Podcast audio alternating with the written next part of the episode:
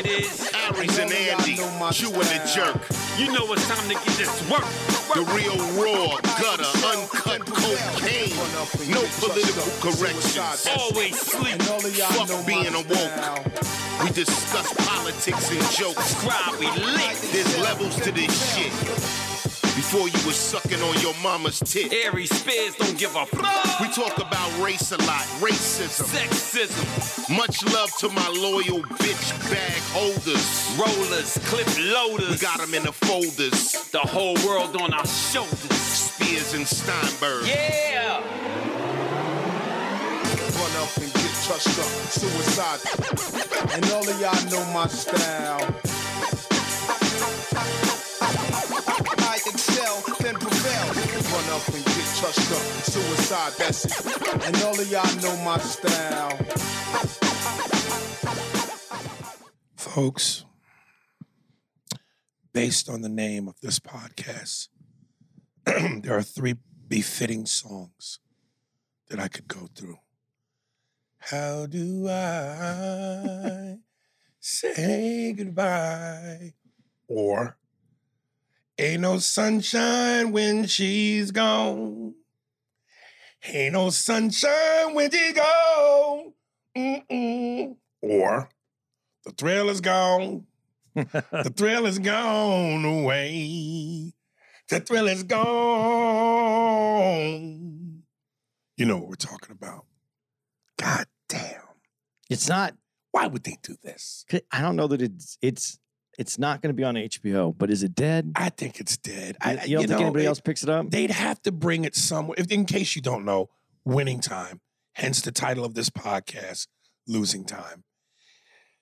They canceled our show, man. Um, unless they took it somewhere else where they could get away with what they're doing. I and I don't think anybody will. I I, I want to believe that somebody might, but I don't think anybody will. You know, you said uh, something that was a sur- here. Well, first of all, okay, so Andy and I are in Tulsa, Oklahoma, which I thought I was confused. I thought we were going somewhere we had been to at least So did I. two or three times, which was uh, Bricktown in OKC. But I was, I, I, but I didn't know till I got here, and I thought, damn, as I was walking through the airport, I was like, yo, this shit don't look familiar to me. And I've been through all the airports, so I've never been to Tulsa, Oklahoma. I was thinking we were going to Bricktown and OKC, and then when it dawned on me, I went OKC. That's right. That's where Kevin Durant used to play. So then it really hit me like, yeah, we're in Tulsa, uh, where you know they massacred, destroyed niggas in the riots. But we'll save that for another time. However, uh, Andy and I's rooms are next to each other, and I had take, taken a shower a half hour too early and went downstairs to go to the club. And I was like, "Where the fuck is Andy in the and the, the manager?" And it, and it dawned on me I, I was a little too early because I got caught up in watching Winning Time. Yeah, because they were playing it on HBO. HBO like back to back to back. I guess is their this is their goodbye. So they're doing like a marathon. And uh oddly enough, when I walked past your room, I thought I was hearing the same thing on your TV that I heard on mine. So I was wondering if you were watching it. Yeah. So I came back up to my room, chilled for the extra half hour till it was time for us to go downstairs. And when I opened my door, Andy just had opened his door, and we were both uh, acknowledging that we both were watching Winning Time. And you said to me, a lot of people don't didn't aren't taken to it. No. I didn't know that. No, because you like it because you're a fan of the Lakers. I'm a fan of Magic, and I'm a fan of. I'm a fan of basketball at that time. Wait, you say that word again? Uh, basketball, Cocksucker. Go ahead. especially at that time, because Right. basketball was in uh, it, it was in a period of uh, uh, it was in trouble. It was the number four sport. It was after hockey. It was baseball number one, football number two, hockey Right. number three, and, and basketball number four. So it was out of the four major sports, it was number four. And uh, so, I, you know, I, I liked basketball at that time. The Lakers were a big deal. Celtics were a big deal. Uh, they were two great rivalries. I'm from Phoenix.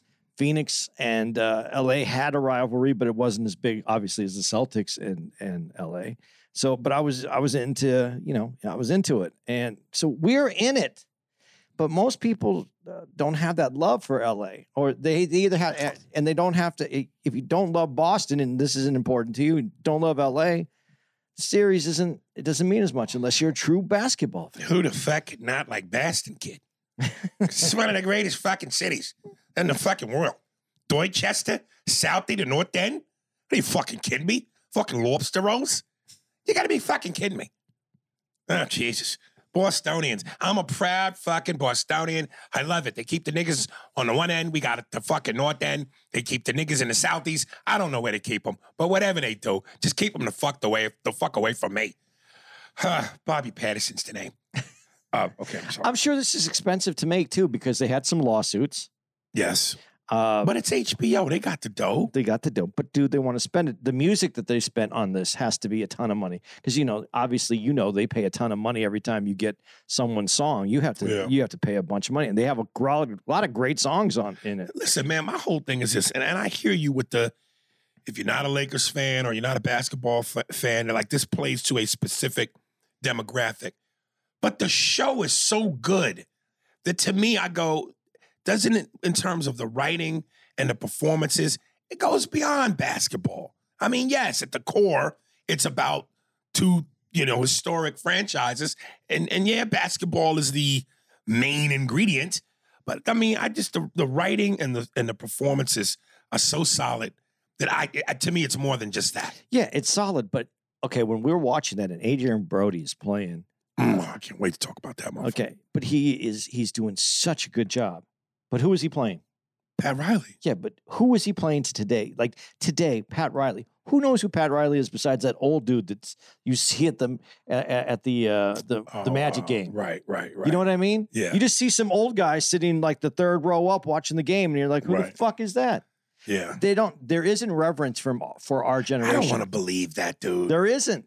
They don't believe it. They don't believe that, like they say, they were playing plumbers, they were playing like uh, construction workers.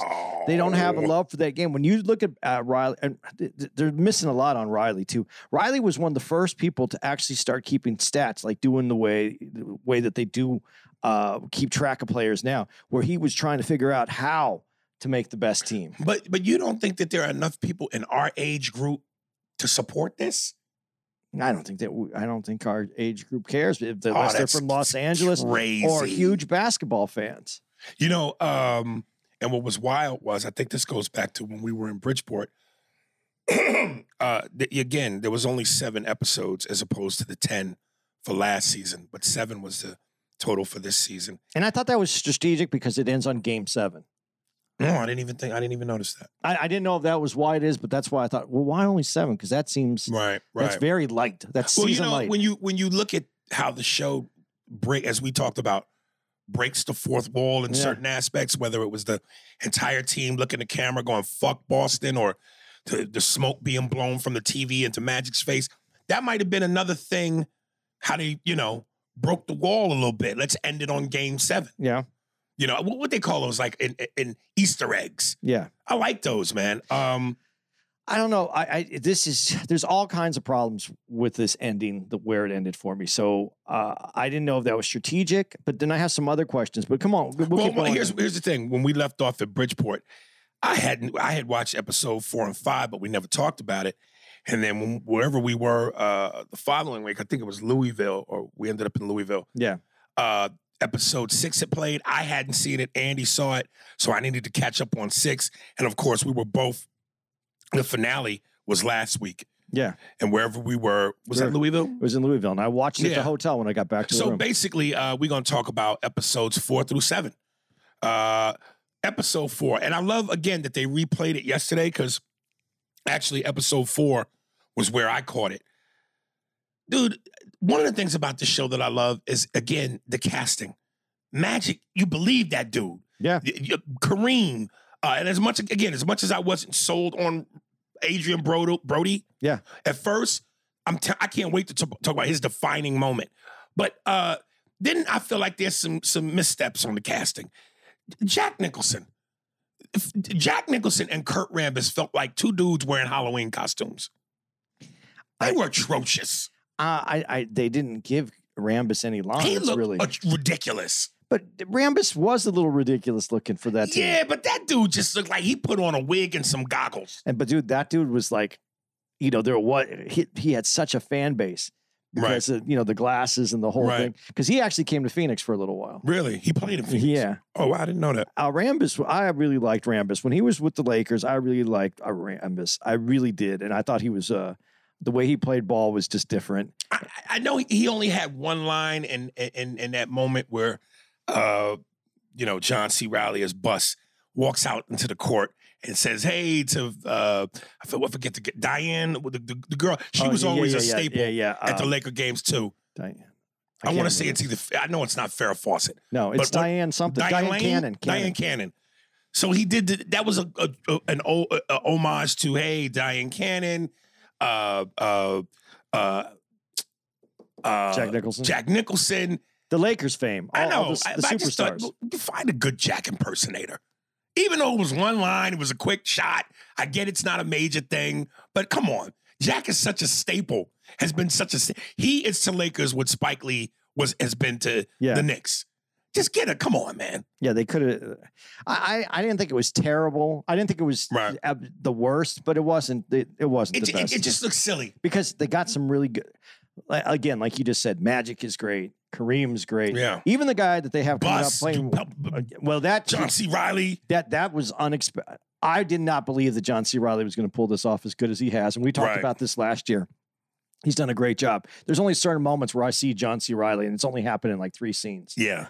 Um, but uh, even uh, ah, now I'm to forget his name. Um, ah, dude, who played with Michael Jordan? I, I'm glad I got to say Michael Jordan though to Brandon again. Uh, but I'm glad uh, Michael played with Michael Jordan at North Carolina. Uh, the, James Worthy. were the, the worthy guy. I wasn't happy about Worthy. It wasn't bad. I didn't like Worthy, and I didn't I especially didn't like Byron Scott. Well, Byron Scott was terrible. That was terrible, man. And I was curious to see uh, what the looks were going to be for Byron Scott and and and uh, James Worthy. I, I didn't like any of them. Yeah, He looks like a younger James Worthy though when he first got there. Eh, Maybe he needed to put the goggles on. He didn't have the goggles for when he first got there. No, there. he didn't. He No, didn't. No. So I mean, it was all right. I, I- thought that would. I, it's been great though. And Dyan uh, Cannon. I mean, you don't see her, but you like you didn't even know who she was, but you knew who she was. You know what I mean? And so that one worked out all right. But uh, again, casting's been great. Uh, maybe that's part of it because they spend a lot of money for to get the right people for these things. I don't know. Um, dude, I, I'm telling you, I, and most of the stuff that I had seen Jason Segel in was comedies, like were just stupid, you know, Yeah. those those uh, grown men acting like adolescent comedies. Over the top comedies. But dude, he is nailing this. This uh, what's the right Paul- words? Like like Paul. No, I know the coach's yeah. name, but he's making you hate him because he's so pathetic. The choices he's making, not letting magic be magic, not letting Showtime be Showtime. He's pissing me off. I feel Magic's pain with this dude. Yeah, but that's part that's part of the reason why he was let go. He wasn't he wasn't letting Magic play how he played the game. And it was working for Kareem. We talked about this a little bit. For Kareem, it worked. Kareem likes that structure. Kareem came from John Wooden. He likes structure. I said he's Muslim. He likes structure. There's a lot of structure in those two camps right there. Right. Wooden, being Muslim, being things that are a little bit more rigid. That's how Kareem liked to play it. There was an organization to it, and it, it made sense. There was a flow to it. Um, so he liked it. But Magic ha- was a special, unique player, and and you know now you have a coach that's trying to basically play a college system where you hide all weaknesses because like you like he was trying to do. You get to a spot, you get it to the player, you shoot. We're going to get more shots. The more shots we get, the more points we should score. Yeah, I love when he was talking up when he in his frustration when dude playing Magic was like, and then I got to come down the court and stop and wait for him to throw fingers up. And I, and again, this is one of those things that I think are Easter eggs. They put the camera so close on Jason's face as he's throwing these these fingers up, and again, it just added to you hating this man. Yeah. like you you are hindering Magic's God given gifts. Well, you're hating him from the moment uh, that his daughter tells him he's going to get fired. Like, because he's so oblivious, oblivious to what's going Right. on around him. And his daughter's sitting there. Is, is this in four? It might have been before four when he gets back and he's sitting at the restaurant. And he sees his daughter and, Dad, what's going on? And then he starts saying, Dad. And she goes, You're going to get fired. Right. And just shows everybody. Everybody can see it except for him. Well, not only that, I now the word I was looking for was weak. Yeah, yeah. Like when you look at, at- at the contrast between him and Pat Riley's quiet confidence, like Pat Riley is giving you the sense that he knows what's best, but he knows he's not the coach. He knows he can't overstep, but it- there are moments where he's fighting doing what he knows needs to be done, saying what he knows needs to be said. And and and I love the fact that you can see Pat Riley's strength versus Jason's weakness. Yeah. And and the fact that he was weak and competent at times, not to me, not very bright. Ugh, I hated that motherfucker. But he played it, all, it with that scene where him where he takes magic into what looks like a, a storage room, Yeah. and they have that one on one. Yeah. It was, it was like a uh, like a janitor's closet. Yeah, it- the facial expressions on Jason, his eyes, the way he would widen his eyes and rub his nose, and even when he was trying to be stern with Magic, you could you could feel he didn't believe it. Like I'm, I'm telling you, if you don't do what my system, you're gonna be on the bench. You play when I say, you sit when I sit. He's saying it, but I didn't believe he believed it. No, I, I I think he did believe it. I think he did believe it because he he was pulling. He was always trying to show his power. Like when, and, and I don't know how true this is. I don't know how true this is to what actually happened. But I love the part where, and I'm jumping ahead a little bit, but when they're going to cut uh, Rambis, and Riley's saying no, that you don't understand what he brings to the team because Riley's actually played pro ball, Right. And he knows what what that For the Lakers. for the Lakers, and he Right. knew what they he Right. knew some of the he knew he needed some of that grittiness on that team. right. And so, uh, but then he he overhears Jerry saying, you know, that's the first person you should you should have cut him day one, and just to dis, just to like throw it in Jerry's face that he had the power. He changed his lineup and, Right. he, and he kept Rambis and got cut the other dude, Right. and that sent Jerry into some kind of tizzy. I think he believes. I think he believes ultimately in like some, and, and I think that this is where they always go back to in some Shakespearean way because he was like that. He was that kind. Of, He was a t- professor at a school, teacher Right. He, he's, he's going to that Shakespearean demise, is what it is. It's it's foreshadowing that this is going to be the end of him because of how he's approached these other people. too. Right. and I think it's almost, eh, you know, it, I hate to say I'm pulling the line from the original Top Gun, but he had he was uh, he was writing his ego was writing checks that he couldn't his ass couldn't uh, catch or whatever it is. Some- Cash. some uh, whatever it is. Yeah, you hope your ass don't ever have to had catch a check. Catch a check, yeah, catch the check. But no, but that's what it was because he his ego got so big because he started. He said, "You don't pay me." Remember when he's at that that dinner or with his daughter and his wife? He said, "They're not paying me a million dollars because they don't want me to do my job." He really believes his bullshit at this point. that, that in, insane. Um, uh, that and, and, and that moment where uh, they cut they they have Larry Bird on the cover of Sports Illustrated, but inside the magazine, and Norm. It's funny. Norm actually had this that picture in his house, uh, framed, where they're all sitting in the classroom uh, with with uh, Paul Westhead, and Paul Westhead is just like coming all over himself at this magazine article in this picture. And it's him, the guy that brought the magazine, the young kid, and Riley's in the middle. And while uh, Westhead is fawning all over himself, Riley, I, I wish I remember the comment he made where he looked directly in the camera, like, yeah, can you fucking believe this guy? Uh, Those moments to me is what part of many things that made this show special. I love when they did that that kind of shit. Like they were letting the audience in on, like really bringing you into it. Yeah. Oh goodness. So I I really I really did it. That's why I appreciate the series so much. Like what you're talking about, they're breaking rules all over the place. Uh, and, and it is. It's kind of giving you uh, like that feeling like they had cameras and they were documenting this the whole time, and that's why they can go ahead and look at you and go, "Can you believe this?" Because Right. you're there while this is happening. Right. Uh, really interesting the way that they they done this, and it was again. I can't keep talking about this without going and they're not bringing it back. And- that's what's so devastating. Like, listen, as a guy that does impressions, I'm a stickler for detail. I love, and, and, and this is one of those, again, if we could talk to some of the real people, I would like to know, Magic, how do you feel about the fact that they portrayed you how you really were when you were playing, which was you weren't the best when it came to articulation. And obviously, Magic, when he became the business mogul, he became he cleaned he cleaned up his act as he should, and and kudos to him for that. But when at one point, uh, Magic's on the phone with Cookie, and he go and he's complaining about his situation. He's like, "I feeds off my teammates, and they feeds off me. Feeds. You know what I mean? And so I would like for Magic. I would love to ask Magic, how do you feel about that? Because obviously you've cleaned up your act, so you know you had to improve. But look, having them portray you as you were, does that bother you? Dude, I think there's so many examples of his the way that he spoke back then. Right. I don't think that this could bother. The way that they have him speaking in this series Right. is actually better than the way that he spoke in it's- pretty close. to, when, when he was on that talk show, dude. That was Yeah, well, the talk show was just so bad.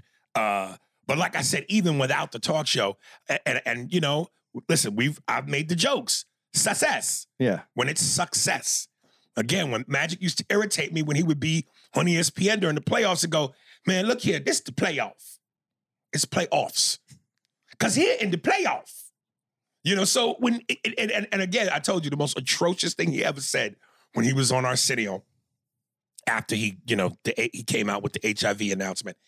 And he, and he came out with a special video, VHS, uh, to educate people about HIV and AIDS and he says to Arsenio, you know, this tape is for the kids, it's for the parents, for you can let them know.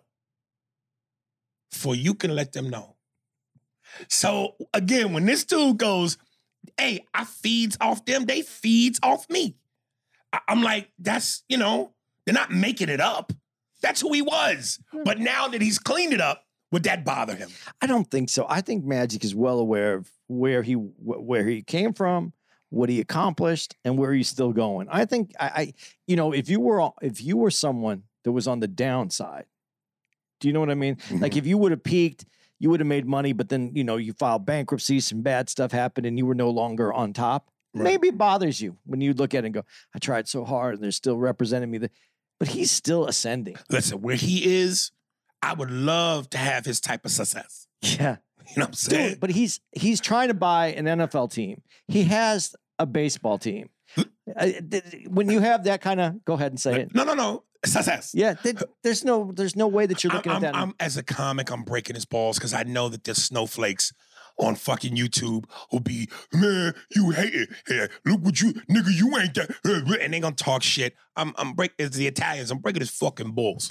You know what I mean? Uh, but, but, I, But- I'm so proud as a black man of Magic because you know he's defied the odds, nigga. You know, champion, winner all throughout his whole life. High school, he's won on every level. High school, college, pros, Olympics. You know, five-time champion, Hall of Famer, All-Star, and now a businessman like no other. Yeah. So kudos to my brother. yeah, there's no. There, that's why I said though, when you're ascending, and you look back at where you came from, I think you look back at it with a little bit. Maybe maybe there's some things you don't like about it, but I think you look back at it in a way that you see how well you have done in life, and, and I think that's special. Um, so I, I don't think he has a problem with it, but he did admit that he doesn't really like how they did it. He didn't think that A lot of them don't. No, because it's portray- it's portraying you the way that someone else saw you or thought of you, and I mean that's rough. I mean, I mean Jerry probably took it the worst. Yeah, he And tried the- to sue the motherfuckers. Well, and he and Magic I think tried to sue him too, wow. or was thinking about suing him, and I don't know if he did, but there was some talk about it. But with Jerry, man. Jerry had an image that only people in the industry knew. And then the outside the industry saw him as the gentleman, gentleman Jerry, like he was Right. so for for it kind of blew the cover off and maybe like when you said you he's gone so far away from that and he's not really ascending he's just a basketball guy that's going to be that gm level forever very successful but that so when you call into question his old character I got to be honest with you, man. I like that character though. i do too That portrayal, that that ranting and raving and cussing, and I like it. I like the fire. but there's people who say that that is very that might not maybe the way they portrayed it like it was all the time i don't think it was all the time but i think that there's those moments that you break that people break down where they just get so stressed out and they they become that person i think it is closer than he might like to admit I, you know, and listen, man. uh, Yeah, I, we, I say all the time. You know, Jordan was my era. Magic wasn't really. You know, when Magic was reigning, I was little kid, kid. Uh, I was a teenager by the time Michael uh, kicked in. Uh, but you know, I, again, I, I, I went to a, a Laker game at the Forum. Uh, this was, you know, this wasn't uh, Kareem Magic Showtime Lakers, but it was still some Showtime esque shit going on when I went to go see the game. And I'm just to see Magic up close, to see the way he moved and had that team moving. I'm going, and we know we always say there's levels to this shit. And, and, and listen, there are college coaches who people thought would do well in the pros that didn't. Rick Pitino, when they thought he was going to kill it in the pros, he just wasn't the same kind of. He didn't have the same kind of coaching impact. So I'm just sitting here going like, as Paul Westhead, even if you go, he was a college guy. You're still a coach of basketball. How do you visually, knowing basketball, go? I'm a, I'm gonna slow the team down, make them work in the half court instead of seeing the beauty and the brilliance of Showtime, Well, the running and gunning. But see, his his his offense wasn't about slowing down. It was about running to a position and taking the best shot that you could, taking that best shot. And it wasn't worried about making it because you're going to get up 20 more shots again, 20 like so he's going by numbers. his numbers. It was strictly numbers. And but but like what Magic is saying, hey man, I don't need you to run. I don't need them to run to a spot. Let them run where the defense is giving them openings, and I'm going to get the ball to them in the best possible spot. And we're going to do it just as fast, if not faster. Oh, And that's what he wanted. And when he got to do Showtime, that's what it turned into. Uh, you know, I, I would like to know the really thing that I would like to know that's is how distant were uh, Magic and Kareem? How how far away were they really? Because this shows them as like almost enemies. Like almost like we're in this business together, so we're we have to coexist. But I don't, don't really like you. Yeah. mm, And I don't I I didn't get that sense though from other things that I've seen or read, but maybe but I I do know that you know people talk about how difficult Kareem was to be around. Uh, that he had a very different sense of who he was. He was because Kareem, and this is what's this is uh, this is what's important that I think a lot of people miss. Kareem didn't see himself as a basketball player. He saw basketball as something that he did. But Kareem saw himself much bigger than a basketball player. He he had a he had a desire to be more than just a guy who dribbled a ball for on a game in a game. Right. Uh, he had he had a bigger desire than that, and and he thought himself more of a person than that. A lot of people, when they get into the uh, into the into the NBA and they hit that other level, and they're making money and they're becoming in their head, that's what they who they are. I, I think Kareem always saw himself as something different than that, but he did appreciate um, basketball in a way as well, and his status in basketball because his he was always on an upper level that he never had to look at it from like the number two guy on the court. So Well, I remember in, in Courtship of Rivals, again, I love that doc. Uh, Magic alluded to, he was like, look, when I first got there, you know, Kareem was a certain way. He was a little hard. But when we started winning, I worked on him and things changed. And then they cut to Kareem in practice laughing and cheesing like a motherfucker. So to your point, yeah, I, we don't know. I- Is this for dramatization purposes that they're doing that, making it seem that way? When Magic tells a different story. yeah, I and, that's why I said it always felt it didn't feel that contentious of a relationship. Right. But you know, I think anytime that there's two great people, uh, two talented people, and one who's been always used to being the number one person all through college, Yeah. you know, comes in in the NBA, traded for him, and then you have someone younger come in and has a different style, doesn't necessarily want to play like the X's and O's game of basketball. Uh, that might be hard for him to do, and there's some adjustment period in there, and so maybe there's some resentment. But I don't think it's as like like we're saying. I don't think it's as uh, contentious where it's every moment of the day. I think it's you know they probably had their moments. Right. I love how they ended episode four, which I knew was coming. And again, and, and maybe when you go, if you weren't a Laker fan or a basketball fan and you don't know these things, or you, you know, maybe that's yeah, part part of why you don't gravitate towards the show. But when you know these things, it's it's like, yeah, you rub your hands together because you're in on the little treats. But I just love how they ended it where he just stood up, looking at the camera, went, I ain't happy. I want to be traded. Cut the credits.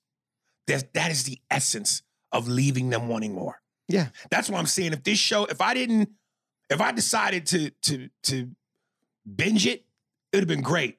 But as and I remember you you mentioned this, that excitement of next week. When they ended that like that, I was like, oh, oh, I couldn't wait for the next fucking episode. Uh really, because I really wanted to see uh Westhead get fired. Uh, that's it for me for episode four. Um, yeah, is this it right? Oh, this is it. This is where my dick got hard. He, Adrien Brody, man, when he becomes Pat Riley, they're punching the fucking blackboard. When he said, shut the fuck up. Will you guys shut the fuck up? And even before that, how everybody was coming up to him and they, again, felt like Easter egg shit. The extreme close up on everybody's face. Michael Cooper coming to him, telling him, hey, so and so is not doing so and so. Kareem coming to him, blah, blah, blah, blah, blah, blah, blah. Magic, da, da, da, da, da, da. And then it was at that moment, and then Pat coming out and seeing everybody jiving and playing, and he's in his head. You could see him going through it. The wheels are turning like, I, I, this is it. I got to let these motherfuckers know I'm coach. And when he hit that board and gave that fucking rant, and then kind of ended it with, and no more of this uh Ryle shit. It's coach. Woo! That was fucking awesome. My favorite part. Awesome. My favorite part of that isn't even in that even isn't even in that specific part of the scene. It's when the trainer goes, "Let me see your hand. We might need to get some ice on." it." Oh, nah. Nope. Don't even bring that. Don't you? Don't, even- yeah, don't even bring that to me no more.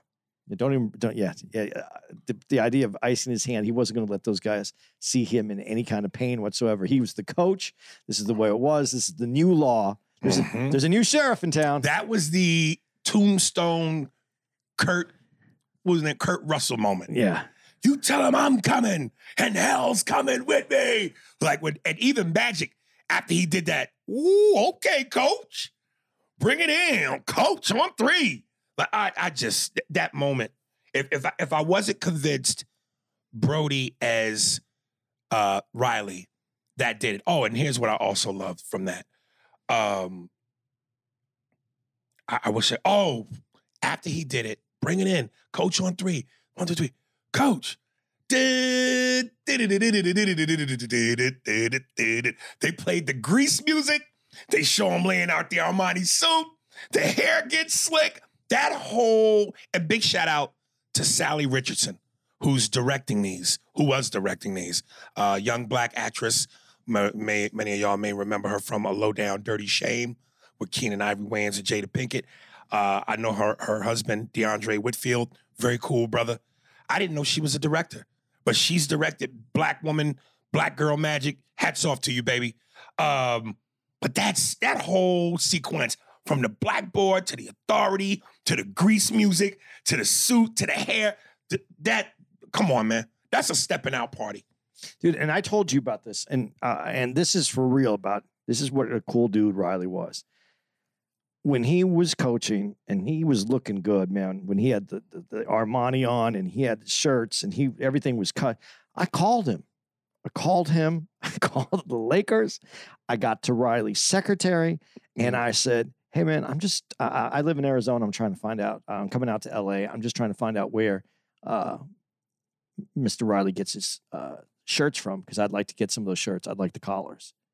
She goes, hold on a minute. Yeah, yeah. And I can hear him. I can hear Pat in the background. Hey, Pat, where do you get? It's in the Rolodex. A Rolodex for uh, the people who don't like the sh- uh, like winning time Right. is a, is a, a wheel that we spun and it had cards on it with people's names, numbers. it was Google before Google. yeah. And so, uh, and he's like, it's in the Rolodex, and he get it, and then you can hear him yell, yeah, and telling him to ask for, and he's telling, you know, he's this is how how approachable people were before Right. they had to be on social media, and then everybody was getting to him. You, if you did a little work, you could get to someone, and they could actually give you answers. The cool people, Yeah. and uh, that, that's how cool he was, though. He was he was the he was at one time the cool. Like this is before we had uh, Phil Jackson Yeah. and this is Riley uh, was the coolest coach, considered one of the best coaches. And what I said too, it's not about X's and O's always when you're a coach. It's about managing those personalities. When he's calling out each pers- person, when he said when he becomes the coach,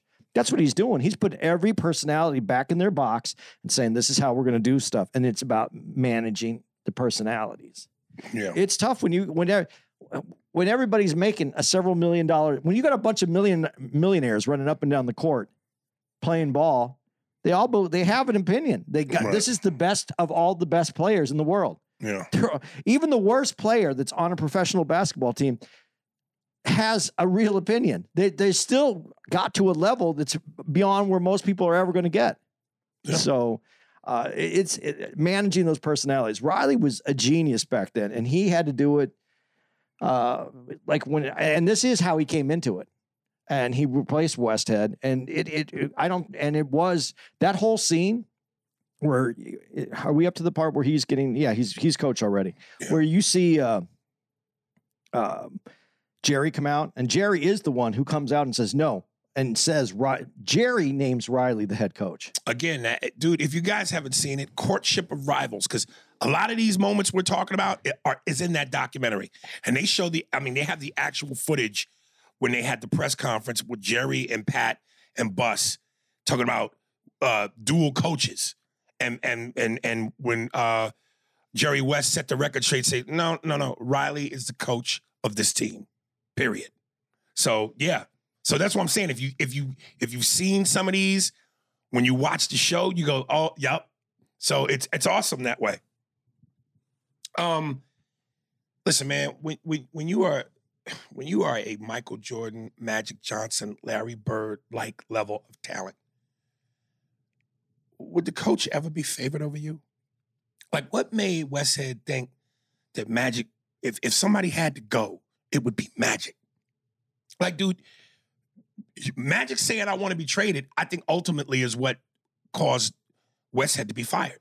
Yeah, Because Buss wasn't gonna go, oh, okay, we're gonna trade Magic to appease the coach.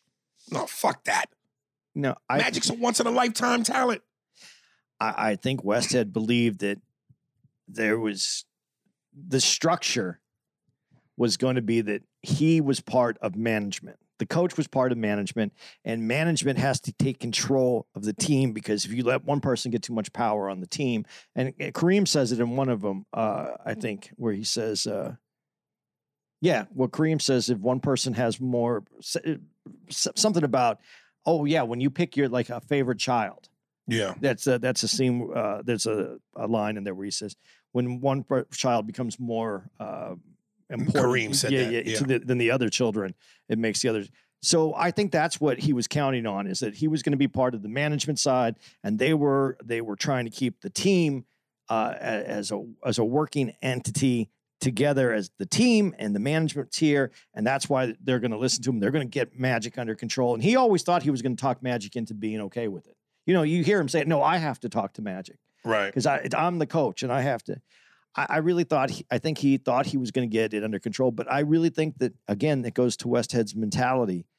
I think that he was all, he was surprised that he was a, a, an NBA coach. I think his uh, the way that he coached worked best in college. Yeah, well, if you're surprised, then you that says a lot about your frame of mind. Like you don't you don't think you were meant to be there. I, What are I- you surprised about? I don't think he was meant to be there. I mean, he, he was brought in because he could run a system for the No, coach. but I'm speaking to what you're saying about him going, I'm surprised I'm an NBA. If you're surprised, then that means you you you, you didn't think you were meant to be there. I no, Uh, why would you be surprised if I- you deserve it? I think he, I don't think that he knew why he was there when he became when he was the assistant coach to uh what what was the original coach? I can't remember his name. Yeah, Jack was it Jack something? Yeah, I can't remember. Jack McKinney. I, he was his assistant coach because he could run it and he, he would listen and he was that's why McKinney wanted him there. And then when he became the coach, that's why Riley had to pick him up and pull him into coaching. And then that's when someone and I think this is the story. This is why I said this is written like Shakespearean, where you're you're not the person that would be the first choice. You come in and because of uh, circumstances, you become the number the number one, and because of your ego, you end up killing. You end up being killed. He basically he was killed his coaching career at that moment because he didn't he didn't believe in himself, and then his ego took over when he got some traction when he started doing things the right way Right. his ego becomes bigger. He will, he relied on Pat Riley at the beginning, and then as soon as Pat Riley questions anything, instead of going, "Hey, this is the guy we came up together," maybe he has some insight. Maybe I should be taking another look at it. Nope, let me get someone who agrees with me Mm, instead, and that will put me in a better position. right. So he he it's very sick. This is why I like the show too. Very Shakespearean in the way that they make the coach. They don't make it about Shakespeare, but he was a. It, it fits. It fits the the mold Well, of the show. Shakespeare was rather brilliant, whereas this guy, that scene where again, him and Magic exit the janitor closet, and he tells the press, and I, I think I'm about to fuck this up, but an almond tree never bears its fruit. An almond uh, almond tree. Now, now I'm as it's a, yeah. You're it's But whatever yeah, he yeah. said, the, the, the reporters go, "Who are you quoting?" He goes, uh, "Me,", That's Paul Westhead. Yeah. and that's what The like almond you tr- dumb uh, motherfucker. The almond tree bears its fruit in silence. Uh, there it is. What the fuck does that mean? An almond tree bears its fruit in silence. It means I'm not saying anything. I know I'm what he's trying to fruit, say. but it sounded ridiculous. Yes. And that to me is the, the, the essence of his whole being. Weak, incompetent, partly stupid, you know. Um, dude, I, I love when Magic and, and Jerry, you know, when when Magic goes to really try to get Jerry to understand Paul's fucking us up. And at one point, uh, Magic cut through the bullshit. And and it, you know, I hate that we're like family. And and Magic said it's business. You know, they, they, I, they- when when people say that shit, that's like I, I hate when I watch diners, drive-ins, and dives, and and the cliche from the customers is always, it's made with love. The food is just made with love, and they treat you like family. Nigga, they give you a bill. When do family charge you for meals? Stop saying it's like family.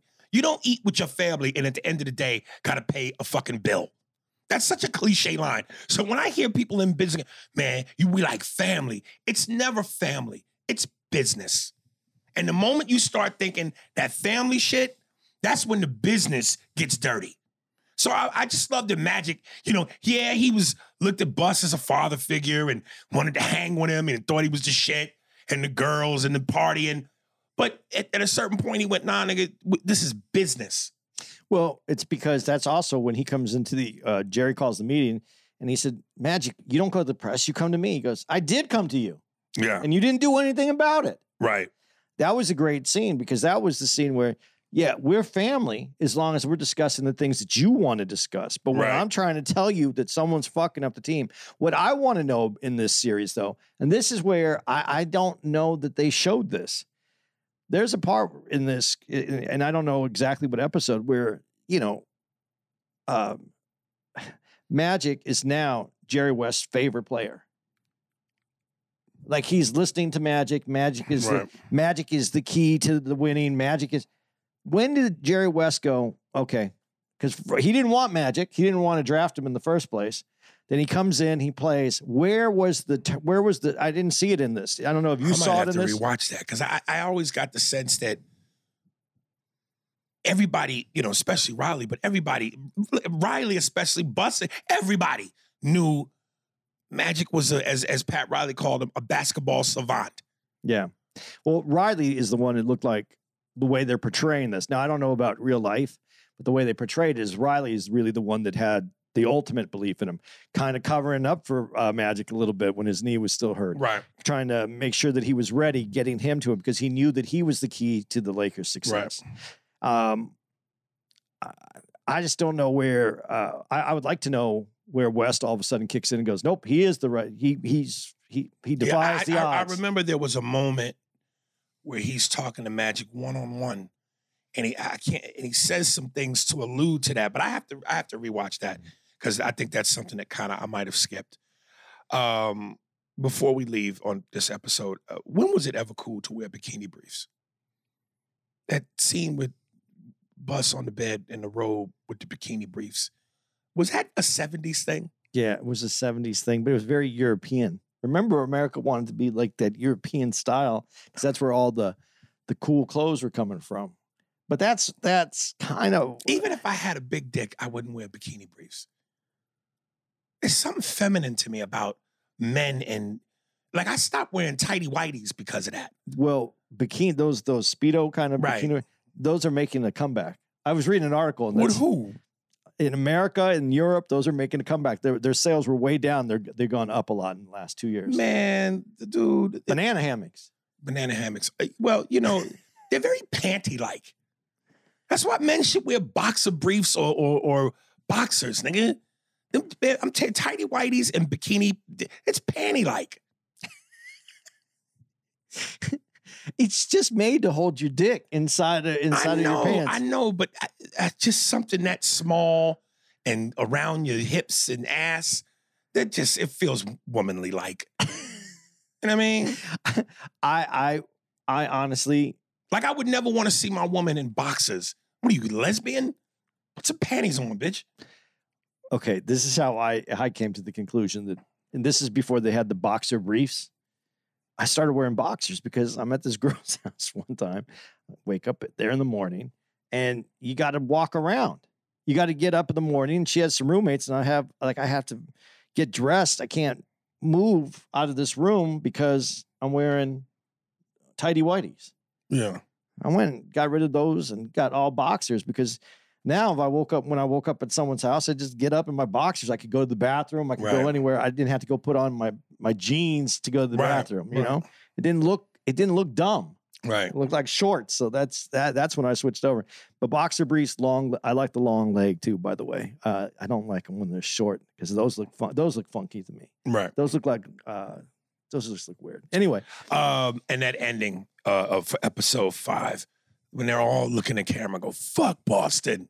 Credits. that's pretty. Like they know how to end a show, like a stand-up set. What a great ending. But you know that that I know you you said you were younger then. That was real. That hatred. oh, I know, LA, I know, I fuck know, I know.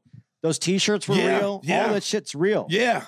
Dude, those that's one of the times where remember when I said once upon a time ago, if I could be in my prime, I would love to be in my 20s and experience the 70s. Again, to be in my prime and experience that 80s, that part of the 80s. To be 20 years old and can go to a game during that rivalry. Seeing Magic at his prime and Larry in his prime and Showtime. Oh my God. To be in that moment, I had to be awesome uh episode six Did you ever go to Lakers game? Did you go to Lakers games when you went when you moved out to LA? I, I my first i said my first lakers game was uh magic and the lakers played uh uh the milwaukee bucks and then baker was on the team So did you go quite a bit back then or not? i i i, I didn't go a lot uh I, that was my only game in the forum and then i went to a handful of games at the staples center during the uh kobe Shaq years Yeah. I saw one Clippers game against the Bulls. That was my first Chicago Bulls Michael Jordan game. And then I saw uh, Jordan with the Wizards against the Lakers. I think I only went to one game in the Forum, maybe two. Yeah. Um, I went to some Clippers games. Was that the '80s though when they moved over to uh, Oh, at the end of the '80s when they moved to to uh, yeah, because Norm was traded to the Clippers. So I, I I saw them if you and I like going to Clippers games because it's not a joke. I mean, there's comics that have made a joke about this, older comics. Billy But- Crystal is to the Clippers with Jack Exactly. Lakers. Yeah. But you used to be able to go to the Clippers game and get good seats on game day. yeah. So I didn't ever go to Lakers games once I once I found And out. I could went to the Clippers when I saw Jordan. This was before it was at the Staples Center. yeah This was back at the when it was in the hood. right. Uh, and I know I, I told this story on the pod, but I'm gonna say it again. I was so close when uh, the Bulls played the Clippers, and Pooh Richardson was guarding MJ, and they called a foul, and I and I said, "Yo, Pooh," and I knew Pooh. I said, "Pooh, you know you can't touch MJ. You know that ain't allowed." Mike heard me, and that nigga cut me a look, nigga, with them eyes. oh boy, that's how close I was. Mike had his hand on his hips, and he just turned and looked at me. And dude, that look, I was like, ew, ew, ew, ew. He's probably going to remember if he ever if you ever get to meet him, he's probably going to remember that moment I hope not. and go, "Weren't you in the stands at a Clipper?" Wasn't you the wasn't you the motherfucker that said uh, dude, uh, it was Robin Harris used to have that joke about going to a Clippers game and uh, got seats did game day, got seats on the bench. Yeah, yeah, yeah, yeah, yeah. And they wanted him to come back the next day because he had he, he said he damn near had a triple double. Right. that was fun. That's an old joke, but yeah, you could get great seats to the Clippers back then. Uh and I remember you told me you said, uh, dude, because of Jeanie, Jay Mohr was, and so this was the episode. Yeah, Did he eat himself? Jesus, Jay was big, man. He got bigger. yeah. Did he? Or was it the suit? Uh, I don't think anything that was happening at that moment was good for Jay at that Oh my god! But he's lost weight since then.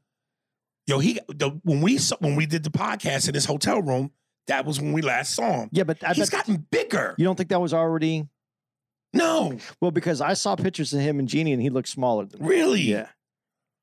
God damn. Either that or he had on a Steve Harvey suit. And Steve Harvey was still in it. what? what? Dude, that uh, yeah, he looked really big. Yeah, man. Damn. Because if if he doesn't lose weight, he's just going to be able to play executives, like Jesus.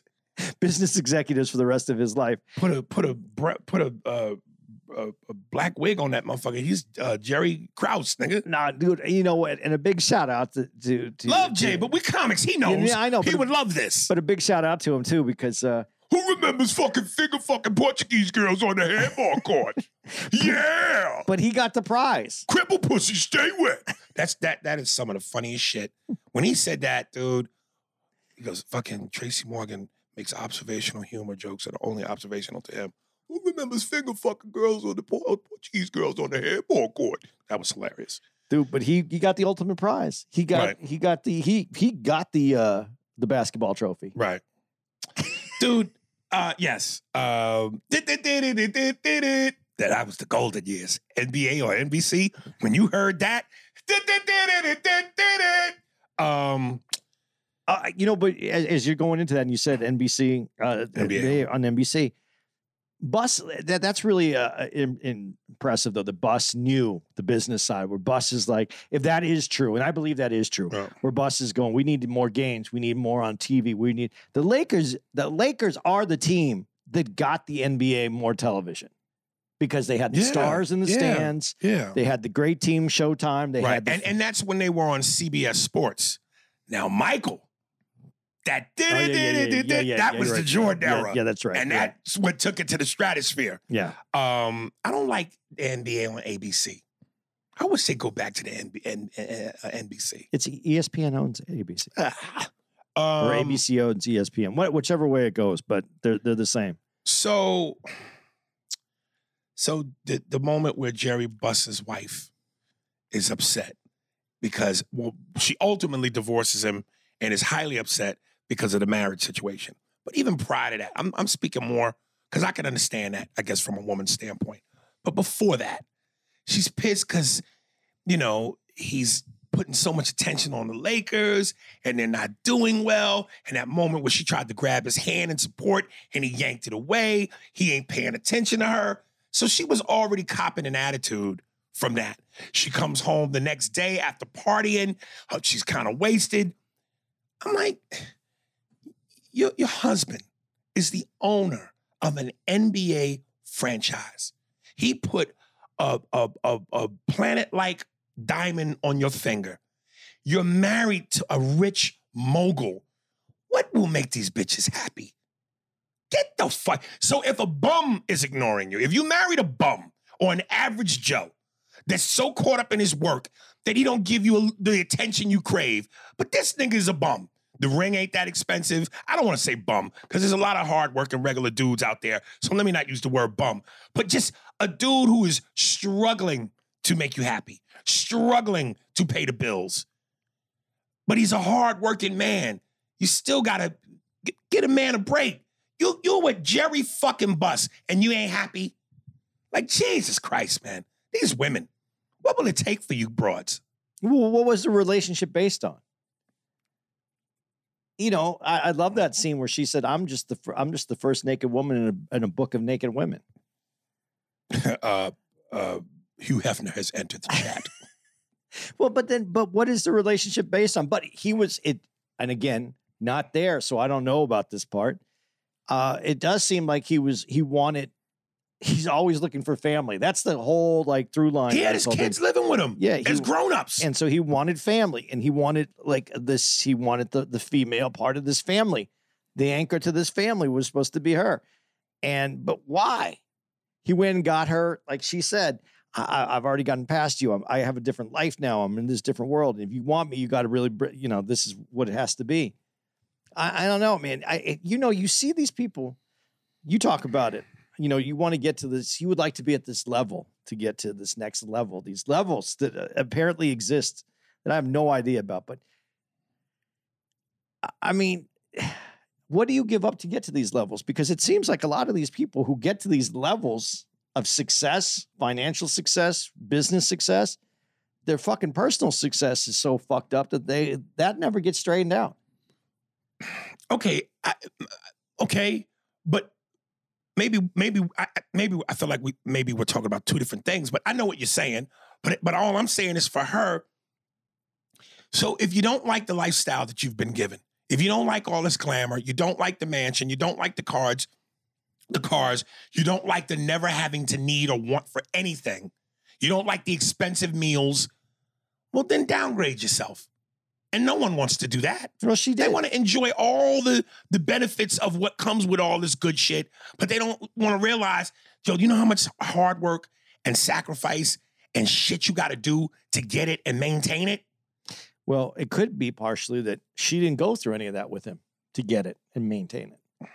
This, this is where it gets complicated because the person, what we're seeing a lot, and I'm not shitting on anybody, but a lot of people go through a struggle with their significant other, their the, the woman in their life, and they go through this struggle to get to this place, and then they get there, and then, then they look at their woman and go, you know what, I could I could do better, and so then they go and they get the better, but the better doesn't have the struggle that they went through. The better doesn't have that history. It doesn't have all the, the pain that went there. So instead of, so you have someone that just sees it as a, a beautiful existence and they don't have any of the pain or the struggle. So if you don't have any of that, so, as soon as someone doesn't pay attention to you, that doesn't make any sense because you already have everything. All you have to do is pay attention to me. I'm going to love you. Just pay attention to me.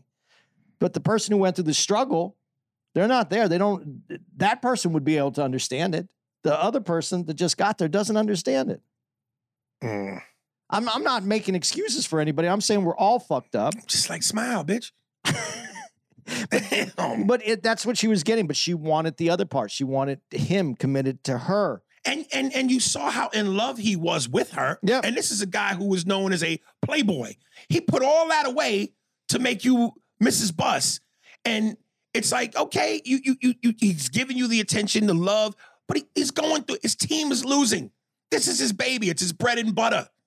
It's not just his baby. He gave up all his children for that. He gave up all his businesses, all his real estate, everything he had, he gave up to make it into this one business. Right. And yeah, she doesn't understand it. She came in where she was brought into this world and she expects to get attention, the attention that he gave her to get her.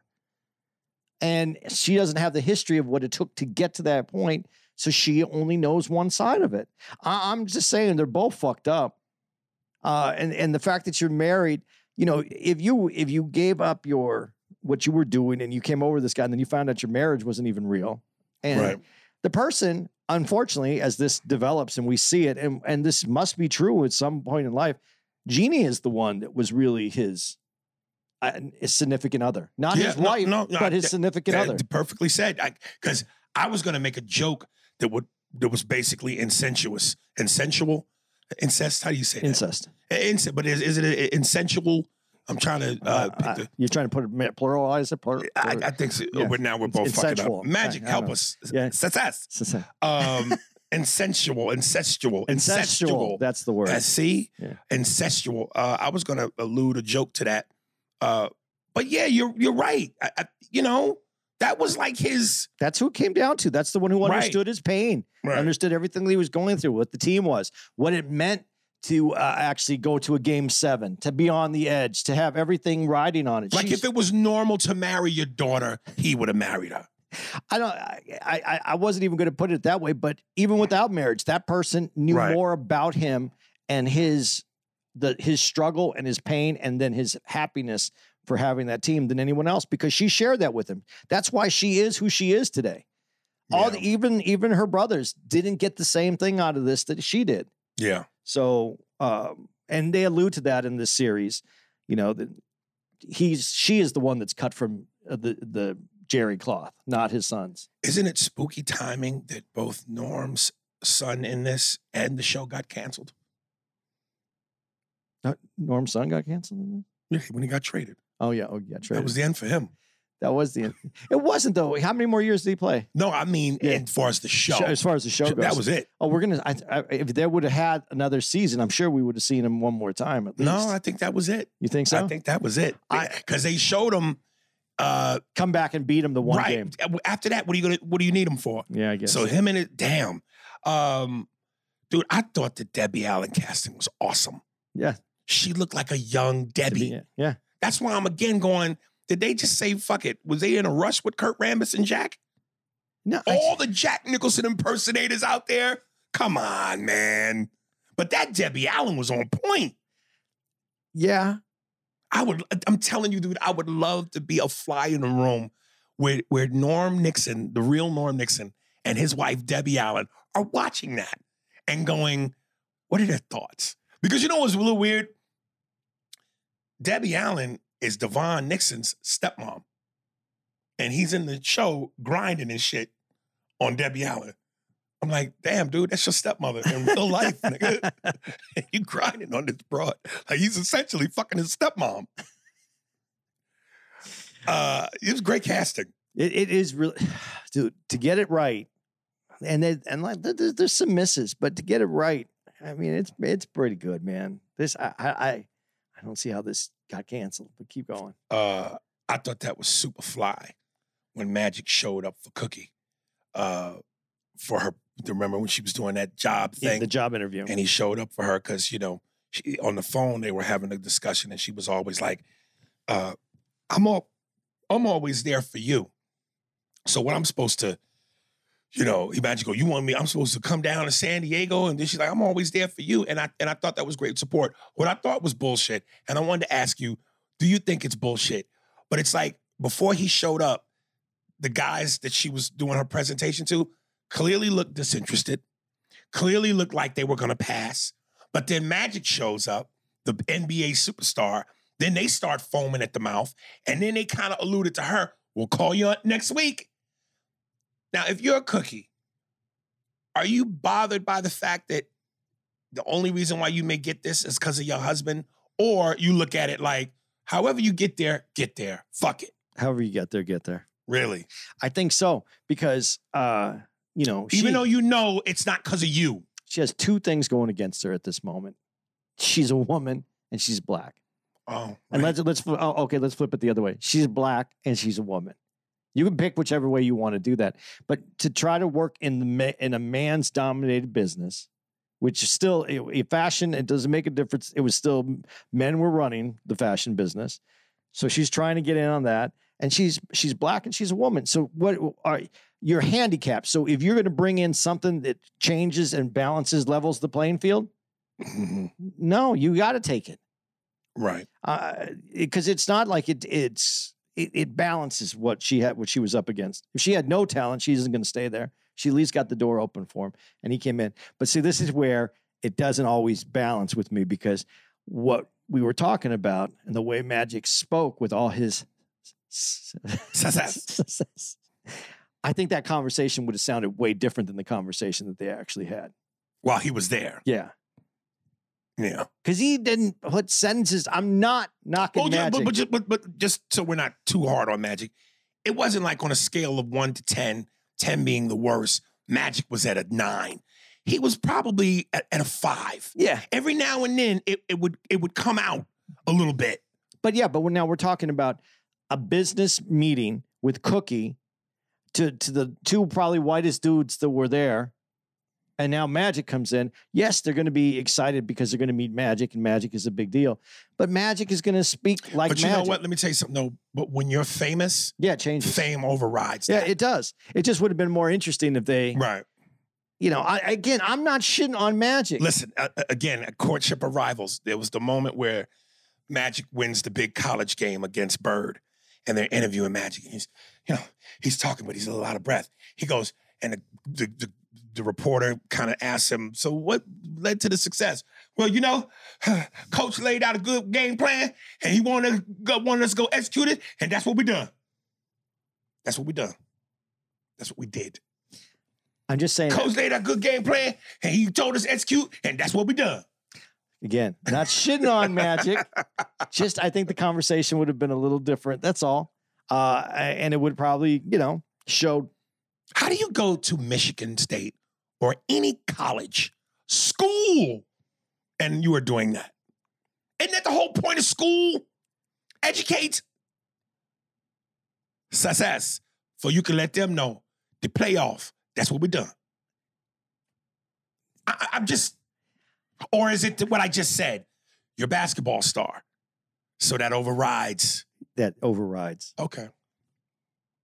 Um, you said episode seven is where you cried, right? Six. Six. I think it's six. Are you okay? Here's the moment. I think. I no. You said seven. No, it's six. It's Six. Are you sure? Because I put six. Okay, wait, wait. I put this is crying. This is where Andy. I wrote Okay, my note. Right, go ahead, write it. Go. All right.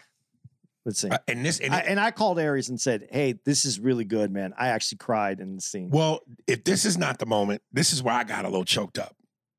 When Kareem's house was on fire. Yeah. Is this it? Yeah. And he comes with the records. yeah, All the fans. yeah, That got me. Yeah. Because it was like it allowed Kareem to know he was loved. Not only would he was loved, but he was seen as more than just somebody who put a Oh. I'm sorry, I'm sorry. I'm sorry. I, I thought it was. I would have thought. It, I told you. I thought it was the moment. Uh, Jeanie and and uh, her father were on the floor. no. So this was it. Yeah, this was okay. it. Yeah. That it broke me up, man, because uh, I think that part is true. I think that is true because I remember watching. I remember when they talked about this, and Kareem had a lot of. This is they don't really talk about it this way. Apparently, Kareem. I don't know if he had to file bankruptcy or if it or if it almost took him to bankruptcy because his house burnt down. Right. Uh, that record collection he had was worth millions of dollars, Extensive. and didn't have he didn't have he didn't have separate insurance for the for the records Right. because you know it's records and it's in your house Right. but uh, no one thought about fire insurance for him on it. I guess, Right. As far as I understood, and he lost his collection. And to see that kid come in and he's like, "No, I don't want to do this," and you know, I understood. You know, he he sees that he sees the world seeing him as a commodity, and that's the moment they, he saw that the world actually saw him, at, or can not everybody saw him as a human, right. and that was a big moment. And the kid knew the info on the jazz record, Yeah, and then they cut to Kareem coming into the locker room with an arm full of records. and that's when it got me, Right. Because he came in and right. he did because at first he goes, no, no, no, I don't want these records. And right. Then, then he, you saw him come in. So now you know he accepted the records and he had to talk to these people. Right. And that was one of the big things that Kareem never wanted to talk to anybody. Right. And so he's obviously taking these, talking to them, and it, it, it, that's where you, that's where I think a lot of the change comes in, where you see uh, people talk about Kareem, and I think that this is where he did become a little bit more fun-loving as a person Right, because basketball changed for him at that moment. Yeah. And see, look, I made me tear up again because I thought about it. I, you know, I, I love these moments where you see. How could they fucking cancel this? I don't understand this. I don't know, man, because it's it's such a great moment because. Uh, again, I just heard the stories when I was growing up as a kid, and then to see this moment, and I knew I I, I watched the the coverage of, of Kareem's house on fire, Yeah. and to see that moment, and I believe I believe there's some true, at least a little grains of truth to what happened there. I I don't know if he goes to the back into to the back and give him that speech right after Right. this happens, Right. but the speech is powerful too, and you, then you kind of see once once he feels that way, and you got Magic on the same team. Now Right. we're in a different level. Yeah. Um, you know, as racist as Boston was, especially uh those times when they would show the fans, and I wonder how true that was. Like, did the fans really throw shit at the bus, chase the bus? Because I'm going, as racist as Boston was, they not one time in this series showed a Bostonian say nigga. Well, How, how could they not they're not that? going. to They're not going to do it. Number one. Why not? It's on HBO and it's Boston. And if y'all telling the truth, tell the truth. I, you know, it's just Tell the truth. because the poor I- and I'm, I shouldn't say it like the poor white guy that says it on a TV show today is probably not going to get another spot, not another Well, thing. no, no, no. But that scene where the bus is rolling out, the players are running, Yeah. and the, you see the bottles hit the bus, and the Bostonians are cha- Not one nigga. Yeah, but do you think any white guy wants to be the guy that says that on a television series today? Is what I'm oh, saying. there's plenty of white guys who sign up for that job. Well, you- then you got to get to say nigga and make believe. Come on. then you got to then you you find you find the right guy. Then maybe that's a different story. But I think most people would go, man, that's not going to help my career. I'll tell you that right now. No, I don't believe that would ever hurt anybody's career. Uh, I don't know right now. Um, but uh, all those scenes uh, that you, uh, I mean, I heard, I've heard that Boston obviously is there's a lot of talk about Boston itself. The sports team, the sports part, I don't think it's who they cared, whether they're black people or white people on the team. They just hated the other team. First of all, first they hated a black person on their own team. on their own. Well, Russ, R- Bill Russell breaking in his house and yeah, putting yeah. feces on his wall. I'm talking. This is after that. Uh, I, I think DJ was loved. Uh, uh, Dennis Johnson, yeah, was loved there. Um, Robert Parish. Robert Parish. I don't think. people- I don't know about Pa- love. I don't. I, DJ was loved. Robert Parish didn't have a personality though. I don't know what kind of person. I, I mean, they didn't accentuate I'm his telling you, I think I said this on a pod before. If I didn't, here we go again. Uh, he looks. Robert Parish reminds me of the eagle from the Muppets, yeah, I can see that. the blue eagle. Yeah. he's that eagle, man. I'm telling you. Um, But they loved the. But you know, to what you're saying though, they love that that that Danny Ainge was perfect for that team when Danny Ainge got there why you say that? because he's a white dude that came from a white school that played scrappy, and that's the way they played. They loved all their white players. McHale, Bird, even Walton. They loved them all. Well, Walton was a, definitely a, a, a, If he didn't have injuries the way that he had injuries, Yeah, Walton's a different, pl- a different player. with them door teeth. All, all, all your teeth long. Dude, You know, scrapping with the ball with Larry Bird and Magic Johnson. You know, there was a different time in the 80s when we played the game. it sounds like him, but he's about ready to snap into a Slim Jim. Oh, snap, a Macho Man? Yeah, it's a, it's a combination of. Oh. You know, Dell, when we played the game, you know, with Bird and Magic, oh, yeah. You know, when we played the game, oh, yeah. Someone's knocking on my teeth. you see them niggas' teeth? They're long, dude. um, Dude, he's like giant like though. Uh, everything is giant Yeah, like. Um, I wonder what Larry Bird thinks of this. Because we've heard Magic, we've heard Norm, we've heard uh, Kareem, we've heard West, uh, you know, we've heard from Worthy. They've all commented. I want to know what Bird thinks of this. You know what? I want to know what Bird thinks about this because I don't think Bird would give a shit one way or the other how they portray him, how they do his. But they put his mom in here, yeah. and that's what I would like to know because the is that was that his mom? Was that how she acted? Is that did she la- was she I- I- funny? was she again, I- funny I, like gotta, that? I gotta tell you, man, courtship of rivals. When when when um when when Bird Bird and Magic tell the story about when Bird and uh, Magic went to French Lick to shoot the commercial, and he goes, uh, you know, he said, "All right, everybody, break for lunch." And Magic goes, "I'm going back to my trailer," and Bird goes, "No, man, my mom made dinner for lunch for us at the house." So he goes, "We, mother was sweet, nice, reminded me of my mother." and she, you know we sat down we ate she fed me um, and then bird goes you know I, I met irvin that day you know i always knew magic but that day i met irvin and i mm, sweet man yeah, but I would like to know if the mother said something, some something. I, I oh larry laughed and he goes uh, my, my mom loved magic because that's who magic is he'd come in the room and light up a room and he could make a laugh so yeah man so that's kind of the scene that they got Yeah, in there. yeah, they got in yeah, there. But I love when she said Lambert's my favorite player. I Yeah, she love, I, yeah. love, I love that. But so that's why I kind of want to know: Right. is that true? Not, not that she might have said that, but is that the kind of person that his mom was? right Was she always like giving a little bit of jokes? right Uh, and I think that's what uh, the question I would ask Bird. But I don't think Bird cares one way or the other because Bird already, like, I could hear Bird saying like, you know, it's it's it's it's a television show. You know, Right. I, I already went through this. I know what Right, happened. You know, like, what would he give a fuck? I don't know that I needed to see Bird's ass when he walked away from the reporters in the jockstrap. I don't know that we needed. Why did they do that? We didn't need that. I don't know, but I think that he- the, he is a really he plays Bird so well without a lot of words, without Right. like a lot of like you know they didn't give him these huge scenes. Right. Uh, there's some obviously some moments, but I mean, I think he does a great job. That dude who uh, and I don't even know who plays him. I, I feel bad not even saying the guy's name. Well, uh, again, I, I thought the moment, and I had it in my notes. I thought the moment you cried was at the end of seven No, when Buss and Jeanie. no, that's some rich white people shit.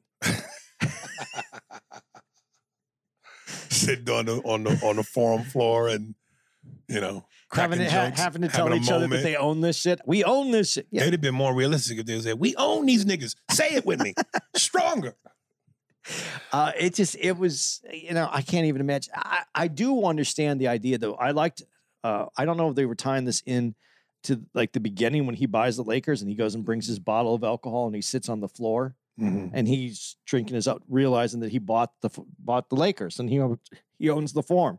I Is there know. any other perfect time to drink? Well, I don't know if that's what this that that scene was, where it's kind of letting now Jeanie Mhm. is the own like this is Right. her bringing Jeanie into it, where like she is like, say it, we own this. right. Is that her, him bringing her into like what she is going to be next? Right. That's the only thing that I can think of from that scene because otherwise it's just corny as fuck. And I just thought that the bitter, the bitter ending, for them to cancel this as the Lakers lose, I thought this is just almost like a, a leprechaun omen that the Celtics are just better than the Lakers. They ended with the Lakers losing, so ultimately the Celtics are the ultimate winner. Winners in this, even though the Lakers won. well, Who has more banners? The Lakers, right? I don't know who has more banners, but well, Russell won eleven times, yeah, yeah. and then uh, yeah. So it has to be. and then uh, the the the Kevin Garnett, Paul Pierce year, they won, so that's twelve. yeah, but Lakers won a bunch. Lakers Uh, got like what, like 16, 17? I don't know. In the in in, tho- in that time, head to head, they won two out of three. The when they went up against them, plus the other wins that they had against. Uh, oh wait, so goddamn. So wait, eleven, uh, Russell, and then three with Bird, so that's fourteen. And Kevin Garnett, Paul Pierce years, so I think fifteen. uh, I don't even. We can look. I think it the. Lakers have seventeen. all I know about this whole whole thing, though, when you watch all of it, is uh, at the end of this, I think that they knew they were canceled because at the end of this, That's what I was gonna say because I'm going the way they did that with the with the words and then then so and so went on to, to do this, Like that's you like you knew you were done. Yeah. So why would you have another season if you if you're gonna do all that? I think that they had that already done. Oh man. Maybe because they hadn't been renewed yet. Maybe they built up a second ending just in case. Oh goodness. But I think they had to know that they were canceled before because I watched it on Sunday night, and then later that night, like right after I watched it, it came up on my feed uh, that Winning Time had been canceled. So like the night that it that it premiered, and they showed that. yeah. Because So- still remember they started this series in episode one with Magic and the announcement. Well, that's so I thought they were gonna play all the way up to and that. I think that's where it was supposed to go. I think at the third or I think it was supposed to be done in three or four seasons. But I think four seasons if they're doing seven episodes a season. I think this was a very expensive show. but uh, it's HBO. They could do it. They got the money. Game of fucking Thrones, They, they, Sopranos, Sex in the City, shooting in New York. those are yesterday's bills, man. They want to is t- today's. Spoken like a Jew. Uh, No, but it is what Ah, it is. that's the ticket. but I, I, I, I'm Those were disappointed. yesterday's bills. I like that. Yeah. So I think that they just.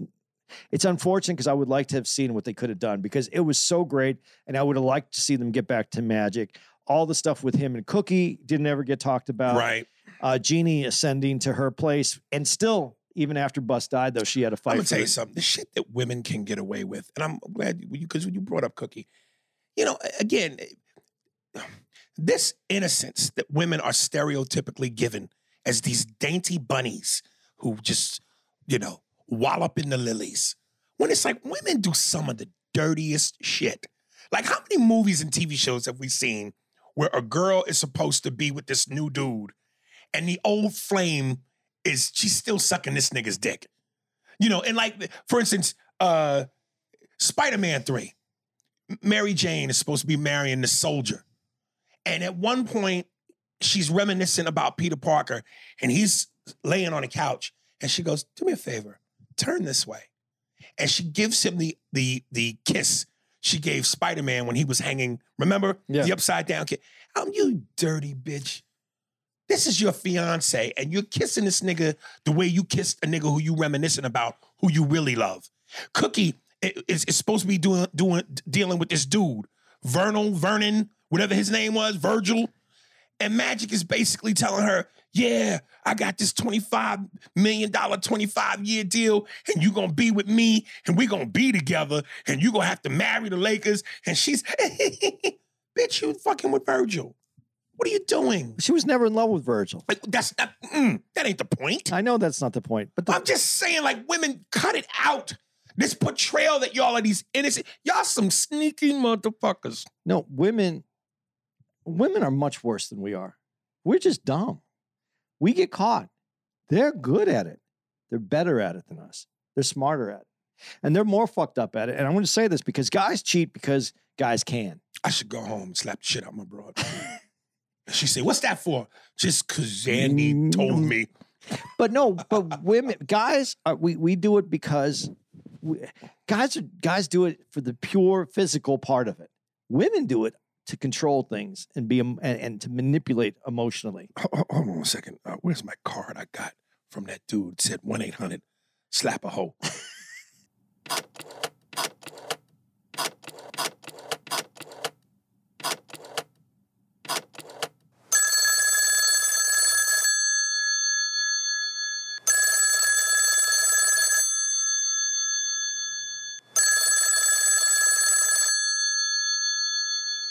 Yo, what's up? You've reached Ronald Williams, uh, aka Slap a Hoe.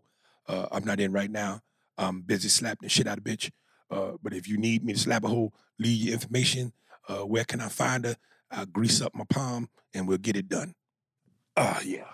Uh, yeah, you're right. I think they're just better at it. They are because it, but they're more devious. They go into it for worse reasons. Right. We're just weak and shallow. Um, I think that's I, I I think that's it for me. Yeah, I, I, I- it's it's a series that I'm going to be disappointed never got finished. Say goodbye. This is tragic. But I, you know, I wrote after this ended. I, I, I did a. I was going to do a live, so I taped this thing with me, cussing out HBO uh, for for stopping it where they Mm. did. And, and I'm glad I didn't put it out there because I think it, I I think that if enough people really wanted to support this and will come out and say something, HBO has all has. You never know. This could go to, into hiatus for two years. Netflix. Netflix next Netflix could pick it up, or HBO two years from now can go. You know what? We got some room on the on on our whatever whatever they call it, the lineup, and uh, let's let's let's see if we can get this thing back together. But it would be hard to put all those people back. And I'm Adrien Brody still, and I was funny because it wasn't your favorite, but I think he was the best character out of all this. I think he got Riley the best out of any, even over Magic's Dude, character. Yeah, you know, to me, it's a hard three because the dude playing Magic, I believed it. Yeah, Magic, Riley, and Buss. Those three? Oh, Jesus. But Adrien Brody just hits all those little notes that I could see like Riley doing Right. and the way that he portrayed it, the way that he grew from the guy who didn't have a job that was doing this who was doing a little color analyst, eh, color analyst on the side right. and then became the coach and weekly became the coach Right. and then thought he was fired and now all of a sudden he's the coach and and and you know normally in most series they would go he would go from wanting the position of being the coach or wanting not to get fired to getting the position of coach and then he's a coach he, they really should they really for as short as that series was they developed him becoming I'm telling you, episode five, when he hits that blackboard and goes on that rant, and then they cut to that music in the suit. That's my favorite. That's my favorite episode. it's great That fucking moment, man. I'm telling. I I- think Riley is one of the best characters. I hope that I hope that they figure out a way to do something or call call people call in and complain. This is a this series was worth finishing. I love when you was trying to say Netflix at one point. You said next flicks. Yeah, 'cause- So I was thinking somebody could ask, "Hey, what's the next flick on Netflix?" yeah. Me- I- You know what would be fun? Me and Magic doing the show. The old magic. The old Magic, Yeah. just trying to get words out. Success. Coach laid out a good game plan. He told us execute it, and that's what we done. Uh, all right. Uh, uh, I think that's it. yeah, you see, want some dates? Yeah. Dun dun dun. It's for the kids. It's for you can let them know. All right, guys. Uh, this was our first weekend ever. I, I finally went to some place that Aries has never been before, so that was kinda- Where? here, Tulsa. Oh yeah. So this was our first weekend in Tulsa. We're finishing that up. You're listening to this uh, maybe on the We should 27th. go burn up some white neighborhoods. Um, next week, man, Kansas City. Fuck! We're going to be there the 29th and 30th. I'm gonna be there. Uh, looking forward to seeing the club. I heard they put a few, few put a couple dollars into it. Really? Couple dollars. They needed to. Mm. So hopefully they All did. their money should have went into security. So we're going to be at uh, we're going to be September 29th and 30th with the Kansas City Improv. October 6th and 7th, we're going to be at the Hartford Funny Bone. October 13th through the 15th, we are uh, in Orlando, Florida, at the Improv in Orlando, Florida. Someone's upon a star. I'm going to ask my mom if she wants to come out to it. To Disneyland? Yeah. Yeah. You said nobody's going, right? No, it's been slow. God, I'd love to go there when it's empty. I don't think it's empty, but it's just been slow. Hmm. October 19th to the 22nd, we're going to be at the Chicago Improv. Looking forward to getting out there. Sweet home, Chicago. And then we're going to circle around and we're going to be in Milwaukee, right down the street. Yeah, a little bit. The 26th and 29th of October, we'll be at the Milwaukee Improv. November 3rd to the 5th, we're going to be at Levity Live in West Nyack, New York, right next to the Home Depot. November 10th to the 12th, we're going to be at the Tampa Improv. Uh, November 16th to the 19th. Ybor City. E-Whores. I like that. It's kind of funny. It's it's not as busy as it used to be, though. Oh, it still gets skanky on the weekends. I, I thought it used to be busier than that, though. A bunch Uh, of fat black chicks with orange and yellow hair and flip flops. there's a lot of people in Ybor City that have no shoes on walking on the sidewalk. It's not just white girls. it's a skanky fucking strip. uh, let's see. Uh, where were we? That was uh, that was Tampa. On November 16th to the 19th, we're going to be on Ontario, California. Guys, California, we're back on a little bit of the West Coast. We're going to be November 24th to the 26th at San Jose, California at the Improv. December 1st to the 3rd, we're going to be at Tacoma Comedy Club. We haven't been there in a minute. Uh, we're going to go uh, to our soul food place. So Southern Kitchen. and uh, so that will we will be there again uh, December first to the third. December seventh to the tenth, we're going to be in Magooby's back in the Baltimore area. December fifteenth to the seventeenth, we're going to be at Summit in Fort Wayne, Indiana. Uh, and December twenty first to the twenty third, Bricktown Comedy Club in Oklahoma City. And December twenty eighth to the thirtieth, back at the Improv in Washington D.C. The boys are back in town. Yeah, yeah, yeah. Can I have my lighter back ready? Oh, you saw that. now, Jack, we both know I'm gonna be an honest man from now on. But if I did decide to become a thief, what makes you think you can catch me? Can I have my lighter back ready? All right. That's a show. That's a show.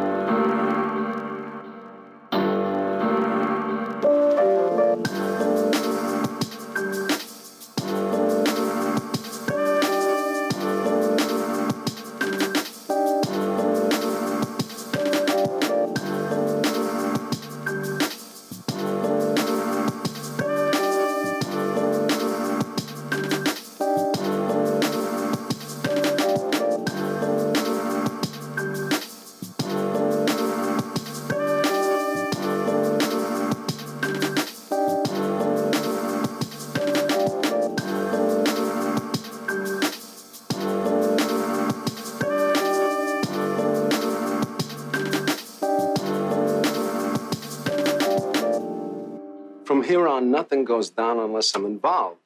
No blackjack, no dope deals, no nothing. A nickel bag gets sold in the park. I want in. you guys got fat while everybody starved on the street. It's my turn. Hmm. You think you're gonna live long enough to spend that money, you fucking hump?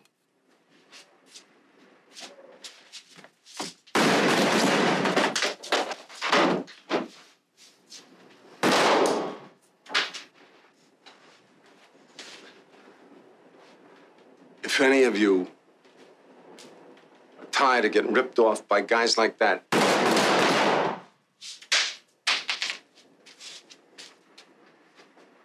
you come with me. I'm at the Plaza Hotel. You're welcome. You're all welcome. The joint.